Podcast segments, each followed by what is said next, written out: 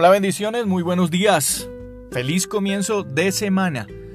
Gracias a Dios por la oportunidad una vez más de compartir con cada uno de ustedes la palabra del Señor. Y que comencemos todos juntos la semana más que dirigidos por la palabra del Señor, también empoderados. De nada serviría que todos tuviéramos muy claro hacia dónde vamos, pero no tuviéramos la actitud correcta para llegar hasta donde tenemos que llegar, hasta donde Dios ha determinado y propuesto que cada uno de nosotros lleguemos. Libro de Proverbios, el capítulo 4 y el verso 23. Sobre toda cosa guardada, guarda tu corazón porque de él mana la vida. La actitud es muy importante. Nuestras actitudes se convierten en el comportamiento que mostramos y en el comportamiento que compartimos con los demás. La actitud, sea buena o mala, comienza con un pensamiento. Y hay un dicho muy, muy, muy conocido. Siembra un pensamiento y cosecha una acción. Siembra una acción y cosecha un hábito. Siembra un hábito y cosecha un personaje. Siembra un personaje y cosecha un destino. Y el destino es el resultado de la vida. El personaje es quienes somos cada uno de nosotros. Los hábitos son los patrones de comportamiento muy pero muy conscientes y también los subconscientes. Nuestro destino o el resultado de nuestra vida en realidad proviene de nuestros pensamientos y es ahí donde comienza todo el proceso. Por eso no nos debe extrañar que la Biblia, que el pan de vida, nos enseña a renovar por completo nuestras mentes para que desarrollemos nuevas actitudes y también para que tengamos nuevos ideales. Eso lo podemos encontrar por allí en Romanos 12, Romanos 12, 2 y en la carta del apóstol Pablo también a los Efesios, en el capítulo 4. Nosotros también tenemos que ser buenos estudiantes de la palabra de Dios y desarrollar nuevos patrones de pensamiento que pues finalmente cambien todo nuestro destino, el resultado de nuestras vidas. Cada uno de nosotros podemos obstaculizar la obra del Espíritu de Dios.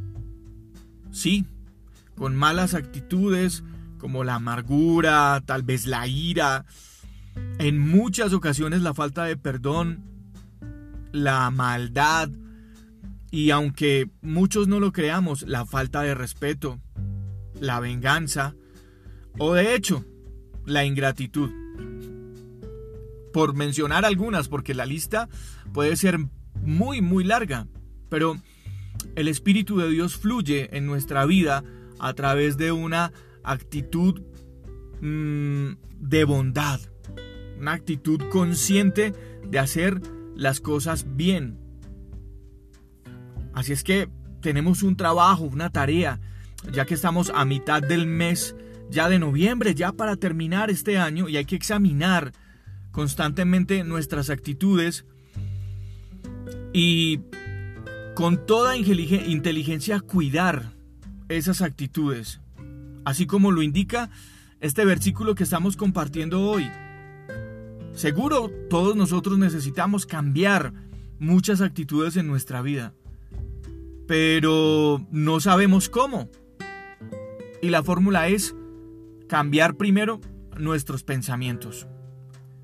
El enemigo, sí, siempre, siempre tratará de llenar nuestras mentes con pensamientos equivocados. Pero no tenemos que recibir lo que de alguna manera o en muchas situaciones Él intenta implantar en nuestra cabeza. Yo creo que ninguno de nosotros tomaría una cucharada de veneno simplemente porque alguien nos la ofrece. Y nosotros tampoco le ofreceríamos, estoy seguro yo, a alguien tampoco le ofreceríamos una cucharada de veneno. Pero si somos lo suficientemente inteligentes como para rechazar